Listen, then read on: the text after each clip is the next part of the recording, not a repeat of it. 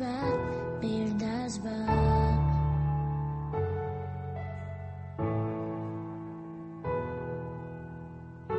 God, build us back. Can't wait to go back next year. Uh, today is the official day. You can sign up. We won't know for three weeks uh, what the cost of the flight will be, so it's going to be somewhere between fourteen and fifteen hundred dollars.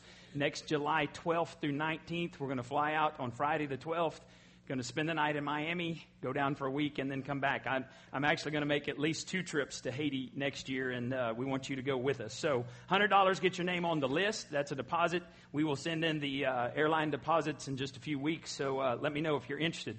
We're going to have uh, First Sunday Fellowship lunch. Everybody's invited to stay. We're going to have some pizzas coming. If you didn't even bring anything, that's all right. Stay.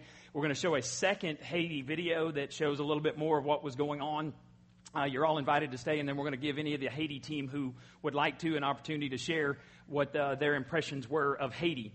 Um, Two weeks from today, August 19th, Class 101 Discovering Church Membership will be out in the living room. Be sure and sign up so that we'll have a, a record that you're going to be here. We'll have enough food. We'll provide lunch and childcare for you and your children, and uh, need you to sign up there. And then, men, we are starting our men's Bible study, Authentic Manhood, Discovering Authentic Manhood, three weeks from today, August 26th, 8 a.m., out there in the uh, living room, and breakfast will be provided. Um, got about a dozen men so far signed up for that. We'll get you out of here in time to go home and pick up your family, bring them back to church. But I'm really excited about what God is going to do in and through that uh, men's study.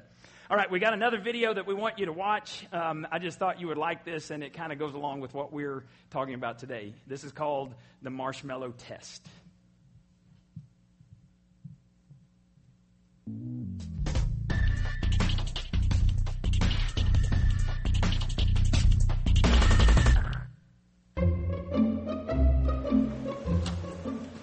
Okay, sit in that chair.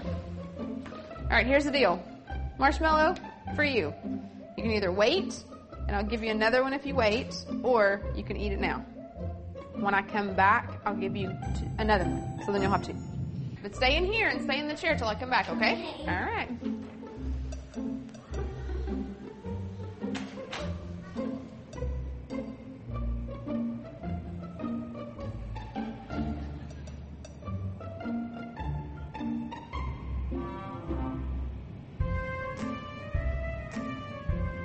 Do something and then I'll come back.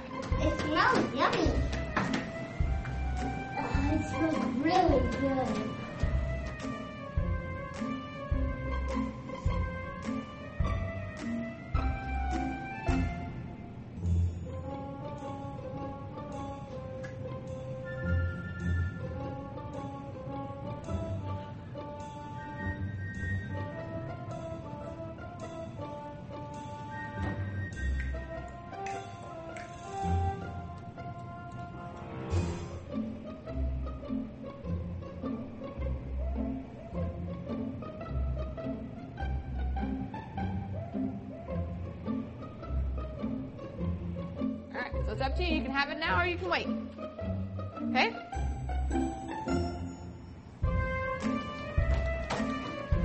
I'll be back. Stay in the chair, okay? Okay.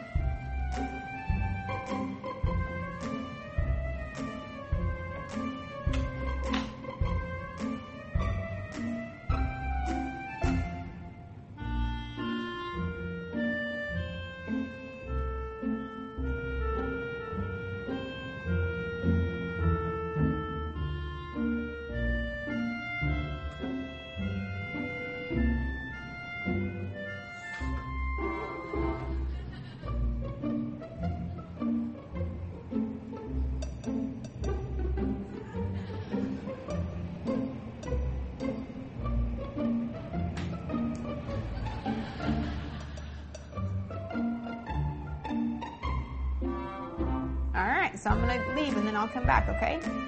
So you can either eat it right now or you can wait. Either way, okay? Okay.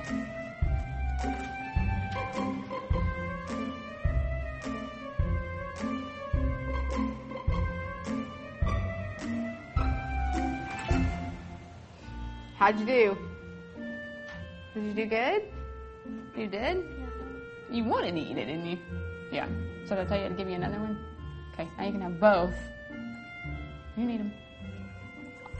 Allah Hafiz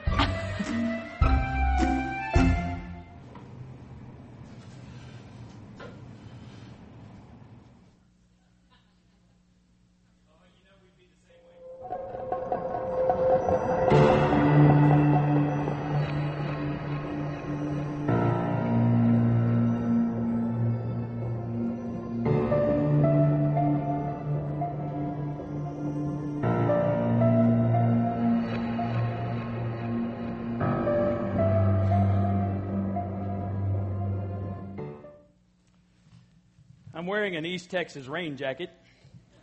Um, several weeks ago, for Rachel's birthday, she decided she wanted to go to Ennis to the drive-in movie, and um, we took our little backpack chairs and we had this all planned out. So we get there, we bring out the backpack chairs, we put them down on the ground. Janie and I are enjoying this nice weather. It was this was first of May, and it was a beautiful night. We're like, this is so cool. Kids are all playing um, putt putt golf, and they're just having a great time. And then all of a sudden, in the distance, we hear a little rumble. And Janie looks at me and she goes, Oh no.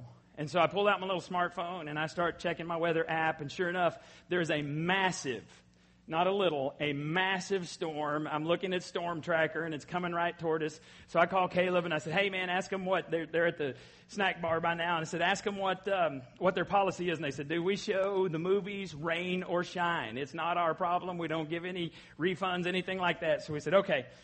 So we thought, well, we'll just we'll we'll deal with it. So we're sitting there, and it starts raining a little bit. And we're sitting there, and it starts raining. So the girls all get in the car, and we're we're backed up in my Durango, and the back end is up, and all three girls, um, Rachel and Hannah and Riley, are in the back where they can see. Janie's sitting in the front seat in the passenger side backwards with her back up against the the dash. So she's kind of looking through. She can kind of see a little bit. Well, it starts raining harder, starts raining harder. I mean, starts raining harder. So Caleb and I get in the car as well. And I'm stick, I'm in the passenger rear, uh, the, the driver's side passenger back seat. So I'm looking out the window. Caleb's over there whining and complaining because he can't see because there's girls in the way, you know, and we wanted it was Rachel's birthday. So finally he's like, Dad, can we please get out? Well, it looked like most of the storm had passed. And so I said, okay, we can get out. Well, we, we find the only thing we can find, which are trash bags in the back end of my Durango, because it's a, it's a mowing vehicle. So we found some trash bags, and we put them on, and we get out there, and man, it, it's awesome. It's nice and cool, and it's raining. We're under kind of the flap here. But then I should, my first clue should have been when the storm was heading this direction, and then it turns around and comes back the other direction. I should have figured that out, but I'm sitting there because all of a sudden the rain starts coming and it starts raining sideways and it's hitting me in the head. You know, I got my baseball cap on, and this whole side is getting wet, and it's rolling down here. And I'm going, man, this is getting pretty bad. And James like, should y'all get in the car? I'm like, nah, we can handle it. And Rachel's going, oh, my dad's the coolest. He's staying out there, you know, and we're just having this big time. Okay, well then we start hearing little thunder in the distance, and we see flashes of lightning. And James like, you should get in the car. And we're like, nah, we got this. It's way off. It's okay. All right. So raining sideways, thunder, we're watching the movie, and we're at the movie, the, the one where, that is closest to I 45. So our movie screen is here. I 45 is right there. There's this little gap underneath the, the movie screen between the movie screen and the fence, and you can see I 45 and you can see the field over there. Sitting there watching the movie, I don't have a clue what's going on in the movie because it's really getting kind of miserable by now. The bolt of lightning hit. I saw it hit heard the thunder at the same moment. And I don't know how we did it. Caleb and I both jumped straight up in the air, grab our chairs, and are in the car before you could say anything. The girls are laughing so hard that they can't even hear the movie. They're like, that's the funniest thing we ever saw, you know. Caleb and I are not the least bit embarrassed because when you see thunder, see lightning and hear thunder at the same time, you don't care. You are going to haul it out of there. And we did. Well, I tell you all that to say, I kind of think that that's what it would be like if I heard an audible voice from God. I've never heard an audible voice from God. I don't think I want to hear an audible voice from God because I think I would be running. I wouldn't even hear what He was saying because I'd be so freaked out. But we're starting this new series and we're talking about discovering God's will, and we're going to be talking a lot about hearing from God, and we're going to show you how you can hear from God. It's not an audible voice. And I think that all of us struggle at times figuring out what God wants us to do. Even the most mature Christian struggles at times. And one of the biggest reasons we struggle, I think, is that we look at life from the wrong perspective. We look at life from what do I want to do? What do I want? What makes me happy? Where do I want to go? Who do I want to date? All of those things, it's my will be done. And God doesn't operate that way. Um, if you ever stopped and looked at your life and wondered, how did I get here? If, if you're one of those people that all of your relationships are humming, I mean, emotionally, relationally, vocationally, everything spiritually, if you're just humming all the decisions you've made on your own apart from God, if all of that's wonderful, then this message isn't for you. But if you've ever stopped and looked at your life and gone, man, I'm not exactly where I thought I would be in 2012. I'm not in the job that I thought I would be in. I'm not in the marriage. I may not even be married, may not even be dating. I'm not in the relationship that I thought I would be in. I'm not in the car that I thought I would be in. If you've ever looked at your life and said, How did we get here? then maybe you're in the right place today because I'm going to tell you how you got here. It's one decision at a time. And usually, we've got this past. I talked last week about we all have a past and, and God can redeem your past. We all have things in our past that we are very ashamed of. They're like pages in our life story that we would rip out, and some of us it's chapters, two or three chapters. We would just rip out. And if somebody were looking at our life story and they're going, What happened here? You'd go, I'll never tell.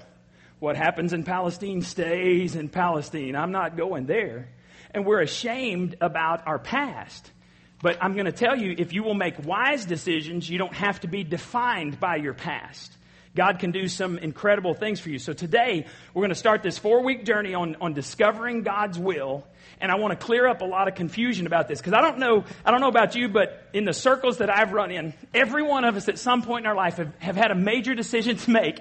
And we've needed to hear God's uh, voice. We needed, in, you know, direction from God. And so everybody I know has at some point in their life gone, God, I need to make a decision now. And they've, they've pointed a verse.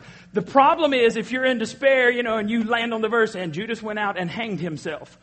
Is, is, is that for me, Lord? Or, ladies, one of my favorites, if, you, got to be very careful trusting your future to just open and point, you know, click and point. You can't do that because, ladies, what if you're mad at some dude in your life and you open it up to Judges chapter 4 and you see, and Jael took a hammer and a tent peg and drove it through his skull and killed him? No, that's not for you. I'm just going to tell you right now, that is not how you handle conflict. So today we're going to look at a promise from God. This is going to kind of be the foundation for our entire series. And I want you to look at the last half of this verse. It's the last half of Proverbs 3, verse 6. And it says, He will make your path straight. Read that out loud, please. Thank you for playing along. Make your path straight means God will make it very clear what you're supposed to do. God has promised that if you will follow His ways, He'll make it unmistakably clear what you're supposed to do. And that's what we're going to look at. So here's the foundation. Um, if you were to look up in a concordance or if you're kind of doing a study on the will of God, we're going to look at three ways that the Bible uses the term the will of God. This is on your listening guide. If you want to follow along on U YouVersion, if you uh, go to your YouVersion, go to live, um, and it'll say find live event, type in 75801, and up will pop all, all of these notes. They'll be on uh, YouVersion as well if you have a smartphone. So here's the first one. First way it's used in Scripture is the providential will of God. The providential will of God. That's a big, long word, and here's what it means. There are some things that God has said He was going to do no matter what. It doesn't matter if you believe them. It doesn't matter if people in history believe them. It doesn't matter if people in the future believe them or not. God is going to do some things and He's going to do them because He said He was going to do them. Doesn't matter if you pray about them. Doesn't matter if you believe in them. God said, I'm going to do it. Let me give you a couple of examples. Galatians chapter 4. verses 4 and 5. But when the right time came, we've studied this verse before, one of my favorite verses in Scripture. When the right time came, God sent His Son, born of a woman, subject to the law. God sent Him to buy freedom for us who were slaves to the law so that He could adopt us as His very own children. If you study this whole idea about the right time, God said before the beginning of the world, He was going to send His Son to be the Messiah. And at just the right time, when the Roman government was in power, when Herod was the king, when all of this stuff was in place, at the exact right moment, God wasn't late, He wasn't early, at the right time, He sent Jesus Christ to be the Messiah. It didn't matter if anybody prayed for it, didn't matter if anybody believed it. God said, I am sending Jesus at this time. God's providential will. Here's another one. Revelation 20, verse 11. And I saw a great white throne and the one sitting on it. The earth and sky fled from his presence, but they found no place to hide. I saw the dead, both great and small, standing before God's throne, and the books were opened, including the book of life, and the dead were judged according to what they had done as recorded in the books. One day, every one of us will stand before God. And it doesn't matter if you're one of those, I don't, I've never met a person like this. It doesn't matter if you were one of those who said, Oh God, please let me be judged for all of my evil deeds. God, I'd really like to give an account. No, you're probably not going to pray that. Doesn't matter whether you pray that or not. There will be a time when you will stand before God. This is God's providential will. He's going to do certain things no matter what. It's God's providential will that Jesus is going to return someday. He said it, it's going to happen. It was God's providential will that He chose the nation of Israel through whom to send the Messiah. It wasn't dependent on our belief system. It wasn't dependent on our prayers. God said, I'm going to do this no matter what. I like it when the page is upside down. Now, here's the interesting part. Even though it doesn't matter whether we believe it or not, God has always chosen to accomplish His providential will through men and women. He's always come to men and women and involved them. One day an angel comes to Mary and says, You've been chosen. She's like, Chosen for what? And he said, God's going to send his son to be the Messiah of the world, and no one can stop him, but God's chosen you. You're the chosen one. And, and Mary says, Cool. I mean, that's my translation. She basically says, Be it done to me as you have said, but, but you know, modern day, cool. Whatever you say, God, God said, I'm going to use you. In the Old Testament, God shows up to a man named Abram. Later, his name was changed to Abraham. God said, I want you to get up from this land where you're living. I want you to go to a land you've never seen before. I'm going to establish this nation called Israel and nobody's going to stop me, but I've chosen to use you. You get to be the father of that nation. So Abraham stands up and goes and he becomes the father of this Jewish nation. And he says, eventually I'm going to bless the whole world through this Jewish nation. And we know that happened when Jesus Christ was born. So God has always chosen to use men and women to accomplish his providential will. And the more familiar we become with God's providential will, what He's already done in the past, what He is going to do in the future, the easier it is for us to understand what God wants us to do in our lives. So that's providential will. Second way it's used in the Bible, moral will of God. the moral will. These are the commands of Scripture. The do's and don'ts, the thou shalt and thou shalt not. And I've told you this before. 95% of what God wants you to do is already written down in Scripture. You don't have to pray about it. If it's written down in Scripture, you're supposed to obey it. For example, you don't have to get on your knees and say, Lord, should I lie? That one's already written down. Really, what we should say is, God, I don't want to tell the truth because I might get in trouble and somebody might have a different opinion of me. And God, I just don't want to be honest because that's kind of hard. And God says, no, you don't even have to pray one prayer about that when you do not lie. Here's another one. 1 Thessalonians 4 3. This is real simple. If you want to know God's will and it has the words God's will in the verse, it's pretty clear that it's God's will. Here it is. God's will is for you to be holy. So stay away from all sexual sin. Or another translation says immorality. Part of God's will is that we remain pure sexually, morally. You don't have to pray about it. God, should I have sex outside of marriage? No. God has says, not only do you not have sex outside of marriage, God says, you don't even do any of those things that lead up to sex. We've talked about this before. You don't do anything that leads to sexual arousal outside of sex because sexual arousal leads to sex. God says, no, you don't do that. So, ladies, if your boyfriend calls up and says, hey, I've been thinking, just hang up. If he's been thinking, that's just dangerous. You know, don't even get, let him get past, to, you know, what he's been thinking. But let's say you do. I've been thinking, we've got all these bills.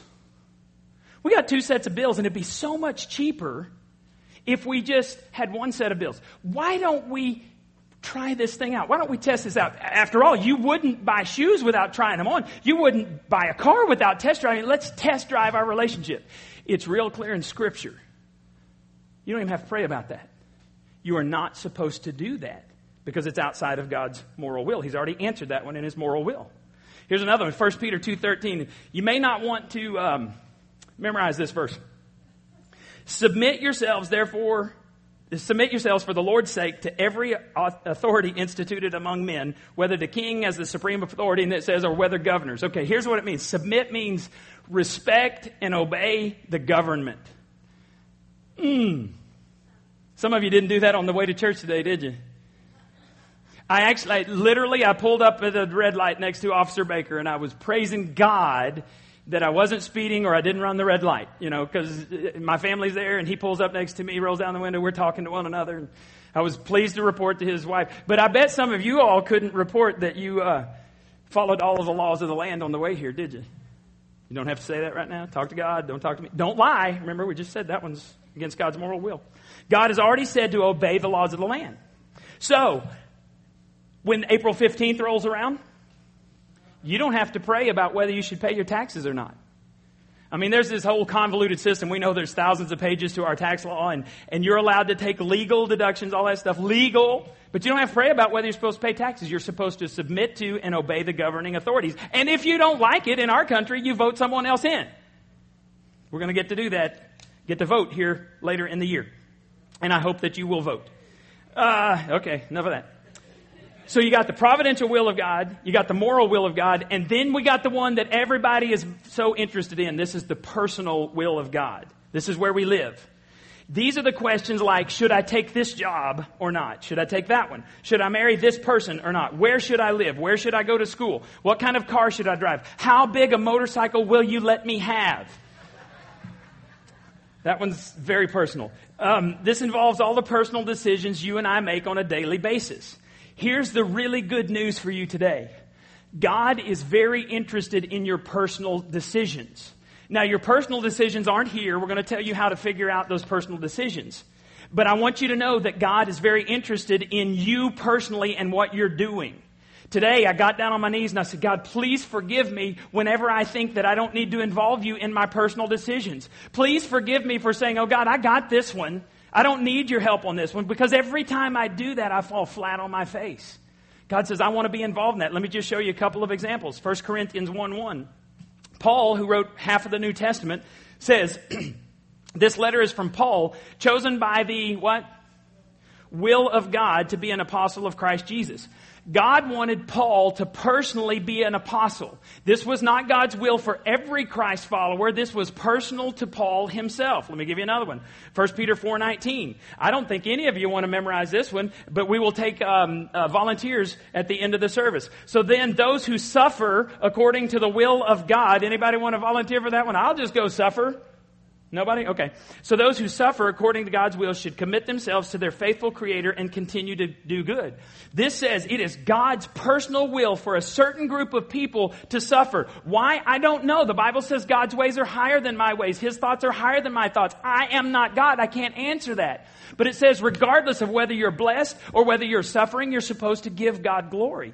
But for some people, personally, God says they're going to suffer. So this brings us to four big picture items that we're going to come back to over and over again. Here it is. Big picture number one. The more familiar, familiar you become with the providential will of God, this is what He's already done, what He's going to do anyway, whether you believe it or not. You become familiar with God's providential will. And the more obedient you become to the moral will of God, what He wants every one of us to do, because it's already written down in Scripture. There's no ambiguity about it. You're supposed to do these things. The more familiar you become with the providential will of God, the more obedient you become to the moral will of God, the easier it will become for you to discover the personal will of God. All right, I've got a couple of tools here today. See if you can identify these things. Y'all know what this is? Well, this is the line. What's the thing on the end? Plumb bob. You know what this is used for?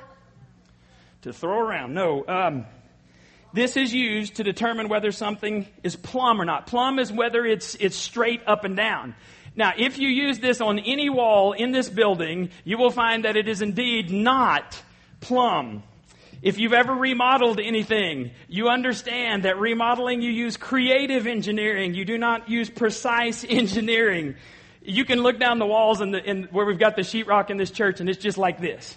Just crazy. But anyway, now, if you were going to build something perfectly plumb, you would find this gravity is a law of gravity. It stays straight, and you bring a, a, piece of wood up to it till it's completely plumb. The more plumb it is, the easier it is to fix the rest of your uh, building, your structure, without creative engineering. Now, here's another tool. What is this? A level. Now, you can do plumb as well with this, but it, let's say you don't have something already in the ground that you can hold, and this shows you it, whether it's plumb or not. Then you use the plumb line, but you also have to have something that's level. Once again, if you look at You can stick a ball on the floor in this building and it will not stay still because it's not level. Now, here's the point I'm trying to make. God's providential will and God's moral will are like the plumb line and the level. They've already been established. And the more you line your life up with these things, the more successful you're going to be. And the more God realizes He can trust you, and the more He's going to reveal His will to you. They've been revealed in the Bible, and so we've got to use them as a standard. We did a series years ago called um, Authority Issues, and we talked about being under the authority of this book. A lot of people want to rip out pages of the book that they don't like. A lot of people think it's like a buffet that you can go and you can pick and choose what you want. God says, no. The way I operate, it's declared. My providential will, my moral will, you follow those things, then I begin to reveal to you the personal will. And I want you to know that the real challenge, really, the challenge is not hearing from God. It's not that God is unable to communicate or unwilling to communicate. The real problem, you know what it is? It's us. The real problem, bottom line, is we don't want to do what God's told us to do. We don't believe we can trust God. God, you don't know what's going on in my life. God, you don't understand what's happening in my life. We don't really think we can trust Him, so we're not going to follow His will.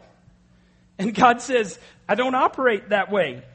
We're like, oh God, please, please show me what you want me to do. And I'll consider it. Because God, I really don't trust you enough to obey you. If someone sends their son to die for you, when you don't deserve it, when the son he sent to die doesn't deserve your penalty, hasn't he already proven his love for you? That's, that's a yes. And so the trust and the communication should flow very quickly, but, but we say, oh God, I want to know what you want me to do. I want your opinion so I can consider whether I'm going to do it. I've got all these options in front of me. God, go ahead and give me your opinion and I will choose whether I'm going to do it or not. And God says, big picture number two. No, God does not give us his direction for consideration.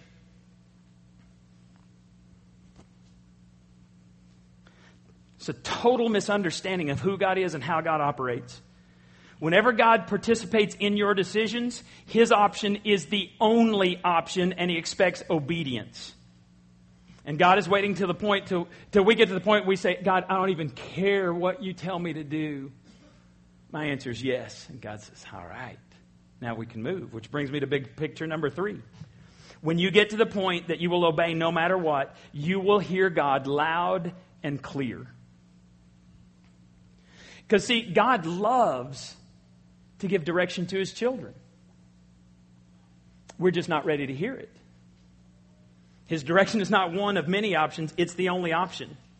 And see, God knows when we're ready to obey, when our hearts are ready, and when we're just full of crap looking at options. God knows that, and He's not going to tell us what to do. And I've discovered something. Broken people hear God's voice very clearly because they don't care. They've looked at their lives and they're like, I am sick of doing life my way. God, whatever you have for me, my answer is yes. They hear God's voice very clearly. I've discovered because I visit a lot of folks in jail. I've, I've discovered people in jail are very open to the will of God. They're confined. And I've had guys tell me from behind the glass, they said, you know, I know when I'm in here is when I'm closest to God. When I struggle is when I get out. And I said, we need to figure out how to do something different once you get out of here.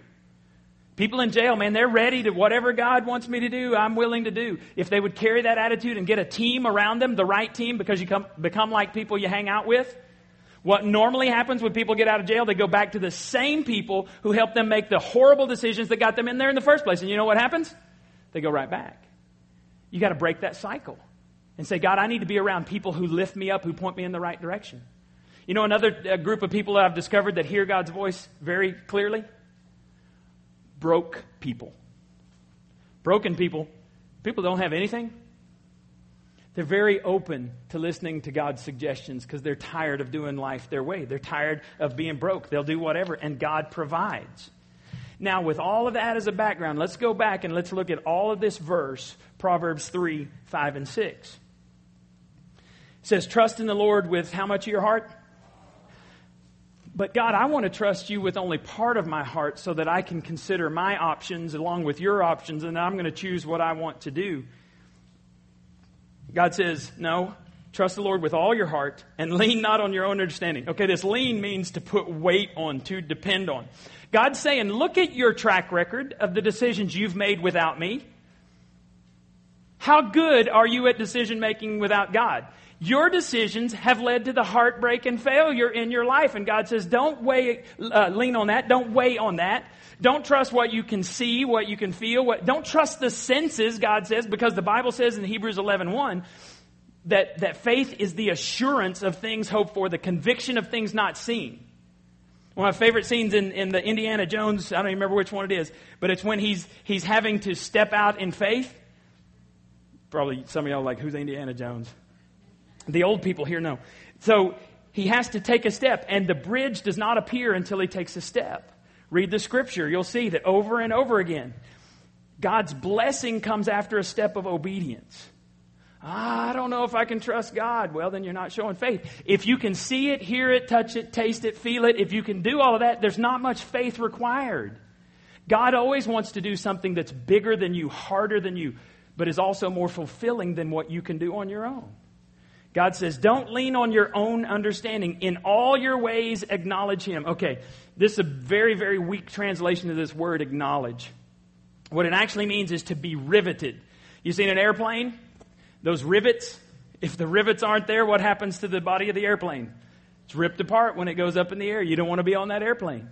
It means to be attached, stuck, glued to, riveted to something. So here's how it goes. In all your ways, be riveted to God. Acknowledge Him. Be stuck to God. Be so close to God that you do not want to make a decision on your own. And God says, then I'll make your path straight. Then I'll make it very clear to you. And He says, in all your ways. Now this just, this means not just in the specific area that you're praying about, because this is what we'll do. We'll ignore everything God has told us in every area of our life, and then we need God's answer in this area. And God, please give us your answer. And God says, wait, wait, wait, wait. If you'll acknowledge me in all these other areas that you already know what I've told you to do, as you're going along in life, if you'll acknowledge everything, if you'll do everything that you already know to do, then I'll begin to reveal myself in the decision that you need to make over here. So do what you already know to do, and then God reveals himself to you. God doesn't want you to make any more mistakes. He is the perfect Heavenly Father. As a, as a parent, those of you who are parents, you don't want your children to make mistakes, do you? You want them to listen sometimes? I don't listen all the time, but at least sometimes on the really important decisions. But God's only going to guide you and direct you when you're riveted to Him, when you're stuck to Him, when you're attached to Him. And you really want to do what He tells you to do before you do it. God says, if in these other areas you'll acknowledge me, I'll make my way so plain, so clear that you could not miss it if your life depended on it. That's where I want to be. Big picture number four. Surrender to the known will of God opens the path to discovering the unknown will of God. Surrender to the known opens the path to the unknown will of God. And some of you are getting nervous right now because we got a lot of folks that haven't had a lot of church background. And that's okay. You don't have to be worried. God doesn't hold you accountable for the things you don't know yet. God holds you accountable for the things you already know. You see, I've been in a lot of churches where there's a lot of people had a lot of Bible knowledge, and what, what the Bible says is that knowledge puffs up, it makes arrogant, and the Bible says that God opposes the proud. If all you have is knowledge and no action, then you're a very arrogant Christ follower. That's, that's an oxymoron. God is opposed to proud people. He's very near to humble people. That's why broken people hear from God. I didn't do it. Yes, Lord. I hear your voice and I'm running for the hills right now.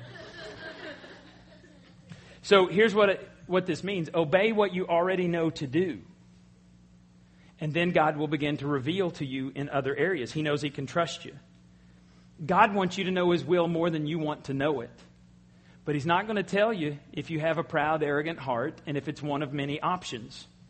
Check out this Philip Yancey quote. Philip Yancey is a great writer. You ought to read some of his books, Where's God When It Hurts, and, and Disappointment with God. And, and uh, he's written a whole bunch of books. But here's what he says I do not get to know God and then do his will. I get to know him more deeply by doing his will. In uh, Matthew chapter 6, Jesus is in the midst of this sermon called the Sermon on the Mount. It's, real cl- it's a real clever title for a sermon where he's sitting on a mountain and he's teaching everybody. It's one of his most famous sermons. And he gets to this point, and, and Jesus says, Now I know that you're worried about what you're going to eat and what you're going to drink and what you're going to wear. These are very personal decisions. So Jesus is giving this little talk on personal decisions. And he says, I don't want you to get all concerned about the personal things. He says, because I'm going to take care of them. He says, consider the birds of the air. The birds fly around. They don't worry about all this stuff. I provide for the birds of the air. And then he says, aren't you much more valuable than those little birds that I take care of? And he says, consider the lilies of the field. And he said, the lilies, when they're in bloom, they are clothed better than Solomon, who was the richest, wisest man who's ever lived on the earth. He said, The lilies are here one day, they're gone the next, yet they are more beautiful than what Solomon did with his clothing. And he says, Aren't you more valuable than flowers that are, that are here one day and then gone the next? And then Jesus says this in, in verse 33 of Matthew chapter 6. But more than anything else, put God's work first and do what, do what he wants. That's called the will of God. Some of you memorized this, memorized it years ago. Seek ye first the kingdom of God and his righteousness, and all these things shall be added unto you. I chose this translation. This is the contemporary English version because I wanted you to see the way it's worded. But more than anything else, top priority. Put God's work first, number one in your life and do the will of God, the known will of God. And the promise of your Heavenly Father is this then all the other things that you need food, shelter, clothing, companionship, friendship all of those things will be added to your life. See, we, we've got it messed up. We try to do all the other stuff, and then we want God to add the cherry on top, and God says, No, no, no. I'm it. When I'm it, then everything else will be taken care of. Bow your heads for a moment.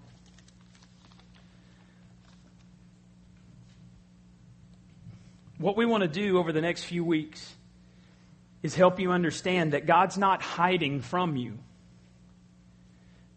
More likely, the, the reality is you're hiding from God. And when you want to come back to your Heavenly Father and be completely open and honest and sincere, when your heart is ready to say yes before God even tells you what He wants you to do, your Heavenly Father will blow your mind with how He will speak to you clearly but we're going to have to do some searching of our hearts. Because if you want His to be one among many options, you will not hear from God. I just want you right now to say, God, what do you want me to do as a result of what I've heard? Just say that in your mind. Pray that prayer. God, what do you want me to do as a result of what I've heard? And then I want you to pray this God, reveal to me where I'm trying to do my will and not your will. If you'll be open to those prayers, I think God's going to show you some incredible things over the next few weeks. Father, it's my prayer that we begin to understand how you operate so that we can hear your voice clearly when you speak in our spirits, when you speak in our hearts, and we can be an obedient people pray this in Jesus' name. Amen.